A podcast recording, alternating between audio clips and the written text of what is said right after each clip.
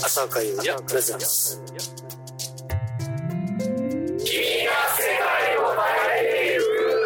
朝岡りが君が世界を変えている記念すべき第28回目のゲスト塚本史郎須藤剛ですよろしく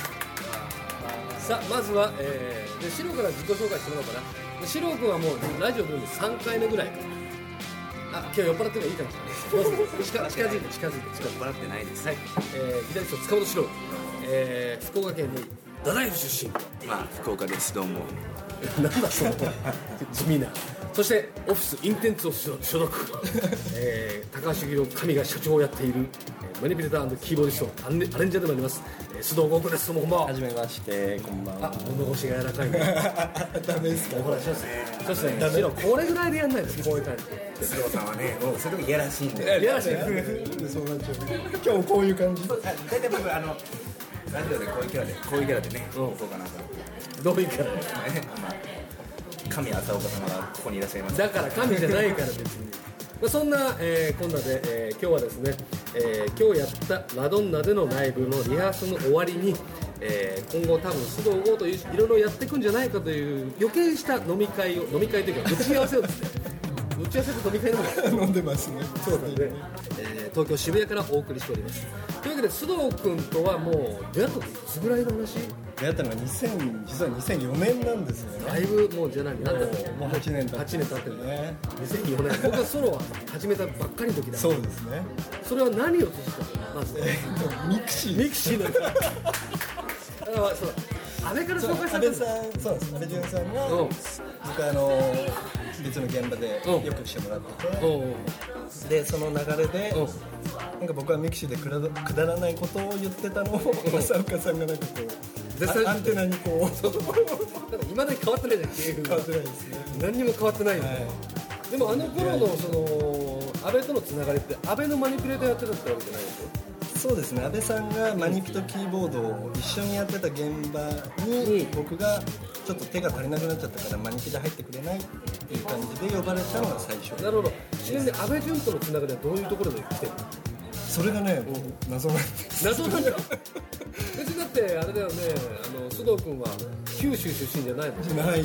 出身どこなんですそかして僕は生まれが神奈川うん県茅ヶ崎市でその後伊豆へ伊豆行ってたんだして高校卒業まで伊豆になるほどね、はいちなみにねあの多分聞いてるリスナーさんは、はいマニピュレーターって仕事ってわからないなんだかわかんないけど、それ、はいなんか簡潔に言うと端的になん端的になんて言えばいいんですかそうですねえっとライブでコンサー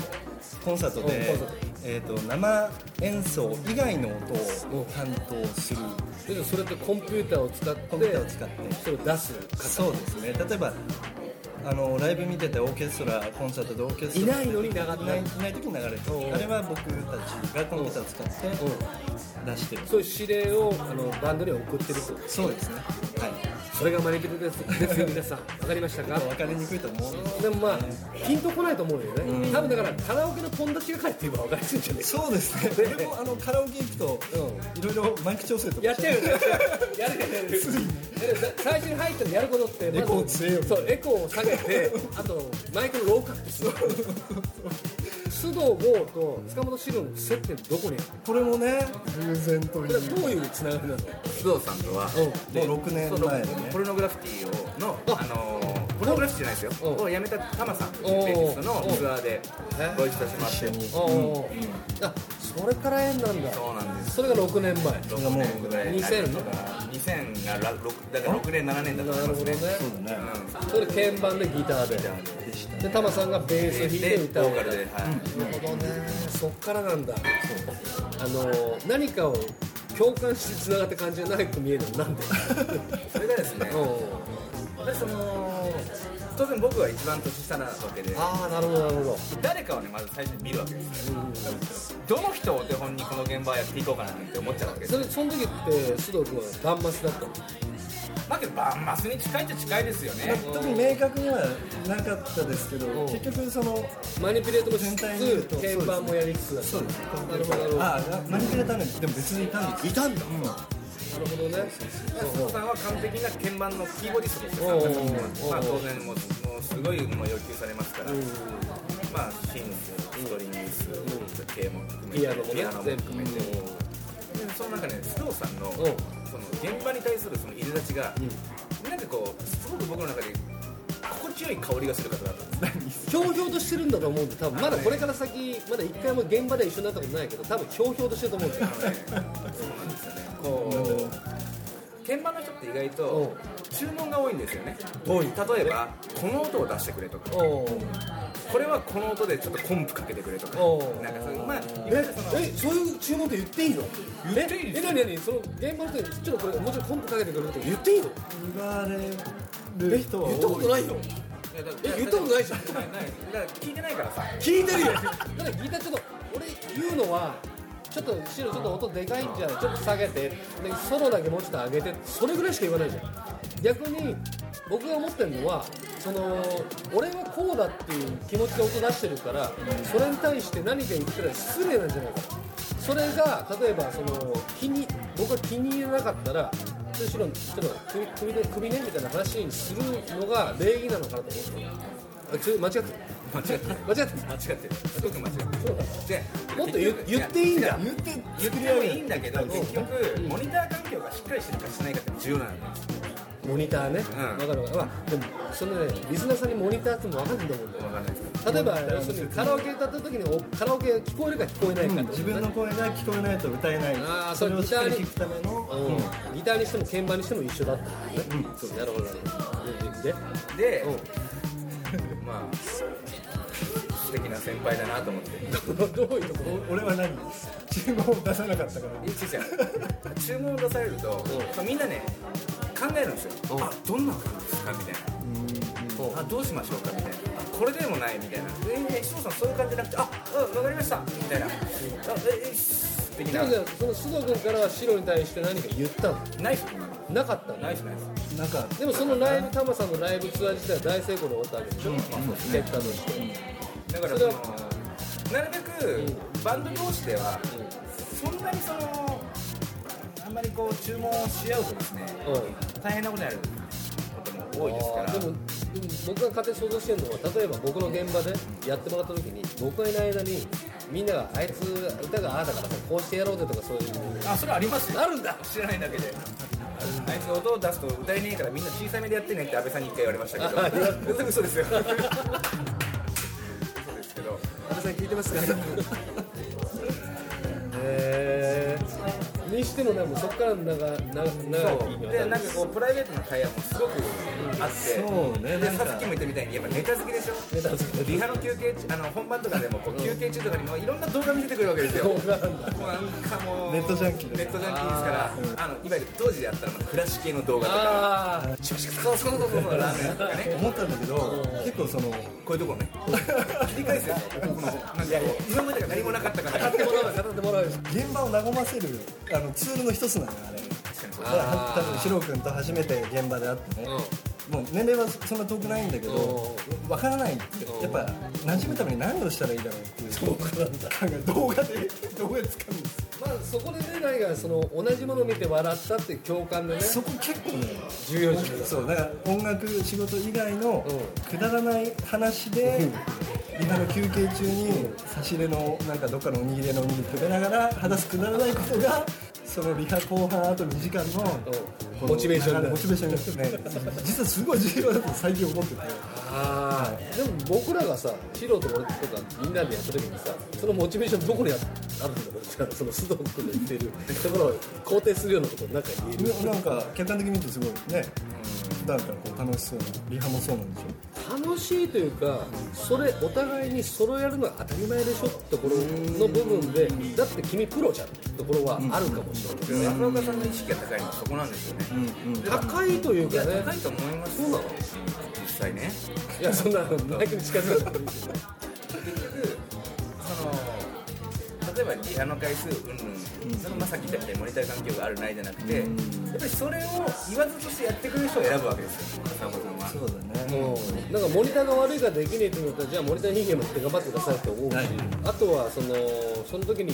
こうじゃないよっていう違う引き出し持ってない人は、じゃあさよならって思うし、結局バリエーションいかに持っていつつその僕が言う何かをその文句っていうかそのこうしてって言ったことっていうのは全体を見てるつもりだから、でもそのギターの立場からしか見えないものとかキーボードの立場しか見えないところっていうのをいや浅川さんそうじゃないですこっちじゃないですかっていうのを戦って絶対最終目的としてはそのライブを良くしようってところしかないじゃんそれを俺がかっこよく見せようとか弾いてたらそこから食い切るし、そんな人は来ないし、まず残んないですね自分だからかっこよく見せようと思ってやるんだ見せるせるいやいやでもかっこよく見せようっていうのはすごいミュージシャンのプレイヤーの基本スタンスとしてはいやでもね白は顔で弾いてる顔なんだ顔だから、まあ、とあるご先輩のミュージシャンに言われると、お前、てめえ、顔ほど弾けてないんだよって怒られますけど、顔ほど弾けてないんだよって怒られますけど、まあ、その、要は、その確率がね、フロントマンとしての、そうただ思うのがやっぱりいろんな現場見てて思うけど浅岡さんすごいミュージシャン寄りな感覚持ってるなってのなんとかねはすごく思ういや結局そこの人たちみんなが僕をサポートしてこれ盛り上げてくれるからこそ歌えるってのもあるし、あそこのじゃあミュージシャンに対するですですよもちろんもちろんもちろんもちろん強いでもあとはなんかリスペクトもあるけどもこんだけのことをやりたい人を集めてるつもりもあるし、でこんだけ要求してもそれ以上のものを出してくれる人じゃないとやりたくない、まあ自然に集まってるまあ、そんなまあ、それぐらいのギャラもらってますけどね、やっぱり。いああもうむさこんだというわけでその須藤君とは入り際あったのって2004年の後に安倍さんの飲み会でそうでしたね三軒茶屋三茶ではいはいでした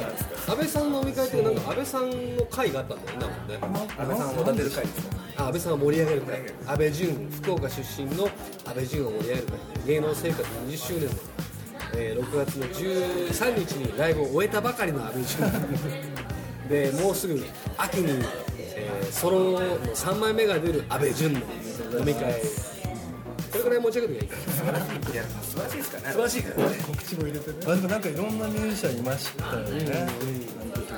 けど、本当、浅岡さんは、ミュージシャンに恵まれすぎ。そうだよそれは思うそれは思うでうまいなーってわあプロってこうなんだ、でもそのフィールド・オブ・ビューと違うのはバンドはバンドサウンドとしてもうやつらの音しかないじゃん俺はこうやるけどお前どう来るっていう戦いをしてたんだけどそのスタジオミュージシャンっていうかそのサポートミュージシャンとして食ってる人たちっていうのは、こうしてほしいって言ったら速攻でスパッと変わったんですよあこれなんだと思ったんですねで今までそのビューでやった時はもちろんこうしようよって言ってもいやちょっとこれはこっちがいいと思うっていうそういう戦いがあったからあこれが自由だなと思ってすごく。そのバンドの良さでもありますけど、そうバンドレッスンとその僕が集めたそのミュージシャンたちに対してあ自由に言えるんだっていうのがすごい新鮮だったんですいつね、浅岡さんから、お前、首だって次から来なくていいって言われたらね、もう、言われることがあるかもしれないから、本当にビビりそなれがらねは別にだっていつ歌えなくなるかもわかんないじゃんそれはみんなねみんな背負うところはみんな背水の陣だか皆さんに限ってないでしょ、そういうことは。らいやわかんないよなんか帰りの帰りのね電車がドーンとぶつかるかもしれないしそういう話 そうだなまあそれは置いといてちなみにそしてまあいろいろありながらも2008年か9年の、えーアルバムで、えー須藤君に初めて「えーずっとそばに」という曲をはいアレンジしてみましたね、はいあの時はありがとうございましたいやいやこはい、ちら聞いて聞いてください。えっ、と、 そんなところで、まあ、まずは聴いてもらいましょうか、ということでじゃあ、えーえー浅岡優の、えーアルバム、えーえー歌は扉を開けていくんだからずっとそばに」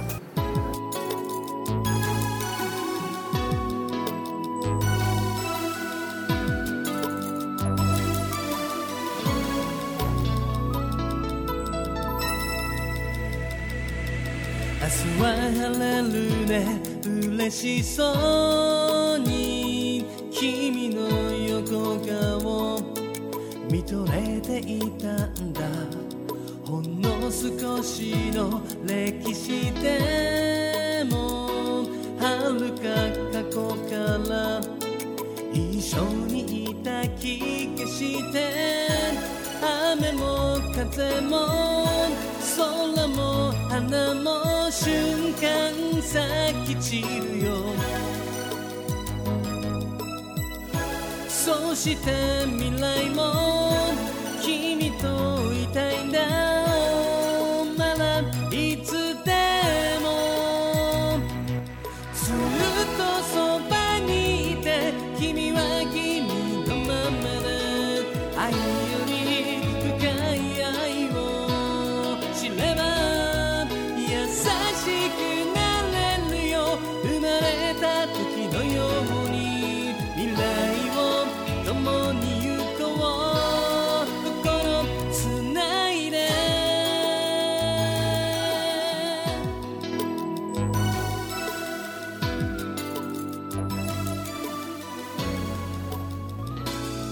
一人になれない寂しさで電話くれたね僕でよかったかな壊れるものに惹かれてくなんかわかるよでもこの愛は壊さない言葉もなく伝わるように強く抱きしめえー浅岡由美がずっとそばに聴いていただきましたとまあそのこのずっとそばになんですけどちなみにアレンジは須藤剛と、ね、ありがとうございますそのあーいえいえお世話になりましたこちらこそお世話になりましちたなみに結構うるさいあの注文をしていやいや楽しかったです本当に嫌だっつってましたよやっぱりいや結局だからそのテクノポップとその歌謡曲の中間をなんか融合できたらいいなと思ってそうそれはそれをつかむまでがねあーでしたねだからバスドラはじゃあ909でやらないうんうんうんででスネはじゃあ八百屋でやらないででそこで言ったらごめんなさいね自分でやれよいやできないからアレンジ頼むんじゃんでパッとはじゃあオーバーハイムねとかであとはその昔の80年代のティアーズのティアーズとかああいうブリティッシュ感を出してくださいととにかくアメリカ行ったら NG だよって話しかしてなかったもんなんか思い入れ思い出ってあるそのその頃逆に聞きたいんですけど最初あダメだこれって思いませんでしい やえっとねたかなり途中でガラッと変えたんですよね一番最初に来たアレンジは、なんか考えすぎて普通に来ちゃったなとうん普通あだあった須か藤も考えたな考えすぎて一回転して普通になってつまんなくなってるななんか分かってましたもんつまんうでんだから正直に言ったじゃん、これちょっとつまんないからもっとだからもっと須藤のそのやっているその今マニピュレーターとして仕事してるんだったらマニピュレーターとして腕をそのの今ご時世としてはソフト申請を持ってくるところをあえて本物をそのちゃんとミング通して撮りましたとかそれつまらないこだわりいいからそこをピックアップしていながら聞く人には分かんないけどそれを押し出していこうよ、って話で第2弾が来た時に、はいあこういうことだよ、でそれをブラッシュアップしよう言いながらったので,、でギターはお任せだったし、こっちかなりやっぱりあの当時80年代好きだった音を結局出しただけだったんですけでどもその自分が好きだったものってやっぱ身に入ってるじゃもう多分ね勝手に自然え選ぶしねうん多分考えてたらね違うことになっちゃうけど素直にあこの色になって出した音がんそう多分 OK になったんだなっていうふそううにあのー結構ねこっち側がいろいろ考えてうん出した音っていうのは、うん相手側に伝わんないから、んもう俺これしかないんですけどすいませんもう黒なんで黒いですよどうですか、ってもうなんかこうバーンっておっぴろげてるぐらいじゃないと、お客さんには伝わらないんでだってギターもそうでしょ俺はだってこうだよっつって弾いてるじゃんいつも白が聞いてないですよ考そう顔えを考えてるのえてます本当 に全然考えてるように見えないけど俺俺もうあそんな俺の話はいいんですけど浅岡さんのねレコーディングのディレクションこうんうんれがまたねどどんなあ感のじでねあ一回こ今回の,、あの「君が世界を変えていく」の中で、えっとななんか曲やってもらったよねあのブーってやつでしょ革命の歌革ね命の歌スタンドアップ革命の歌っていうのをシロの家に行って、へーディレクションしながら、えっと、ギター取ったのね例えばですよこれいくらだと思うとか聞かれた時に何いくら何だなんか物をどっちかじゃないですか上か下のどっちかが突き抜けてるから聞くんだろうなって思うじゃないですかはいはいはいだから例えばいや例えば500円たひょっとしたらそれ相場で500円のものをひょっとしたら300円ですか聞くじゃないですかマジでってそいううのをえ実は100円なんだよっていうこれが一番理想なこうレスポンスとあれじゃないですかけどわかるけど浅岡さんのそのディレクションっていうのは最初に例えば俺が「これいくらだと思いますか?」っつったら「10円じゃね?」先に一番マックスの答えを出したわけだけどそれは実は200円だったりするわけですよねいや200円で驚いてもらおうと思ったのにえ10円じゃねみたいなその極端なところ例えばその曲でもいきなりあのなんだろうな爆竹のあの今井久志さんみたいなギター弾いてほしいんだなといきなり言われるその途中がないあだから行き切ってないとお客さん通じないそとその行き切ってる感が逆に行き過ぎて伝わらない感があるそうだったんだそうあのねダメダメででで一応まあプロとしてやっぱりこう縦にはいかなくちゃいけないし最低限なんでしょ白お前まとまりすぎだよつまんでギター弾くんじゃねえよみたいなもっと暴れろよみたいなこうあー悪くないんだけどちょっとなんか面白くないみたい いやまあでもアレンジの時も全く同じな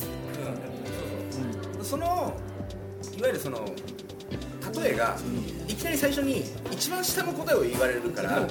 でも分かりやすくねみたいな分かりにくいですよ そうかな例えば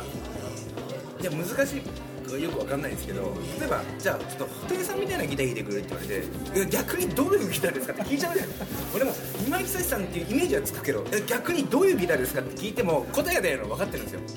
だからあはい分かりましたみたいななんかこうね、この辺のやり取りがすごく楽しかっただかそうなんだそれらよく言うん ですよお互い通じてない要けすどるに例えばいいんだよじゃあ左手で弾けよみたいなとかそういう発想なんですよー言う言うことがだっていかにこの2人を解放させるかに終始してたようん逆にそのそこはね俺はこう絶対やりたいんだってことを抑えるのが嫌だから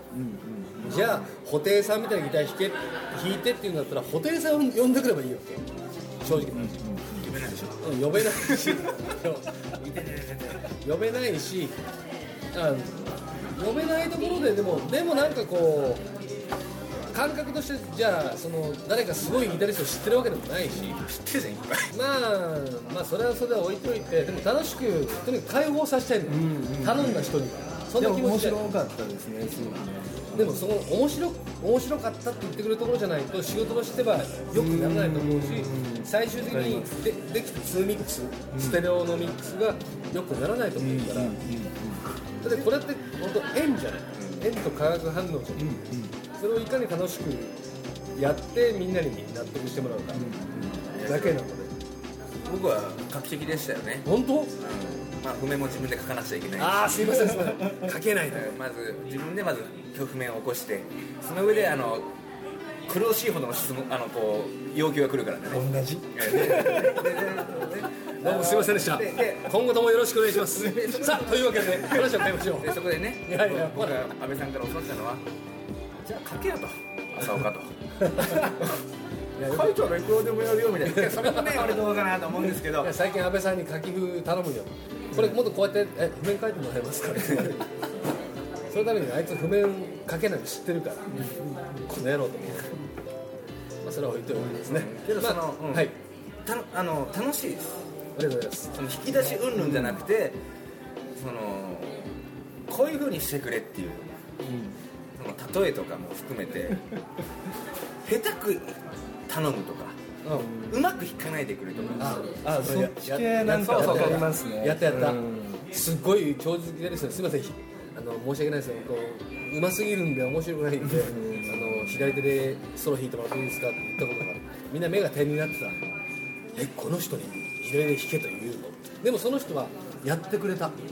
面白いってまあ、僕はその人の名前も知ってましたよね素晴らしいラブ f 君が世界を変えていくまあ、今後とも、えーなんていうかなこのお二人にはいろいろ関わっていってもらうと思うんですけども、えーちなみにこの塚本史郎この須藤王から見て浅野ゆうは今後どうなっていったらいいと思いますかねそれは赤裸々な意見赤裸々でいいですキラキあラののちょっとオブラートのオブラート2枚ぐらい ラジオですね大丈夫ですあの別に飲み会だったらオブラートなしでも全然いいんだけどラジオ的なネタで九州山口地方の皆さんに朝岡に来なった方がいいと思うってああそうそうと思われるものは何か一言お願いしますどうぞかないねえっとあのそのままで、いいですよ、はいこのままでそのままでいてくださいありがとうございました、はいというわけで今日のあああったあわ何何何あった何まあそんなのないんですけどまあま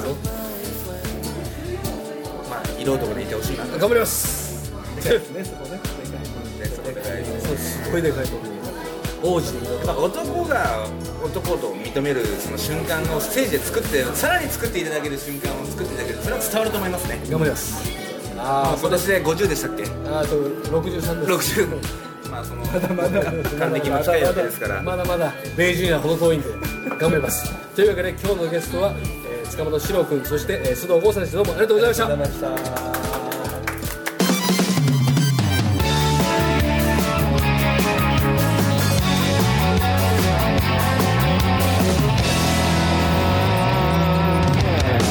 Love FM Podcast. ラブ f m のホームページではポッドキャストを配信中あの時聞き逃したあのコーナー気になる DJ たちの裏話ここだけのスペシャルプログラムなどなど続々更新中です現在配信中のタイトルはこちら Words around the world. 僕らはみんなで生きてる Busan Hotline. ミュージックプライマリー4ポッドキャスト君が世界を変えていくハピネスコントローラースマートフォンやオーディオプレイヤーを使えばいつでもどこでもラブ f m が楽しめます私もピクニックの時にはいつも聞いてるんですよ Love FM Podcast. ちなみに私はハピネスコントローラーを担当してます聞いてね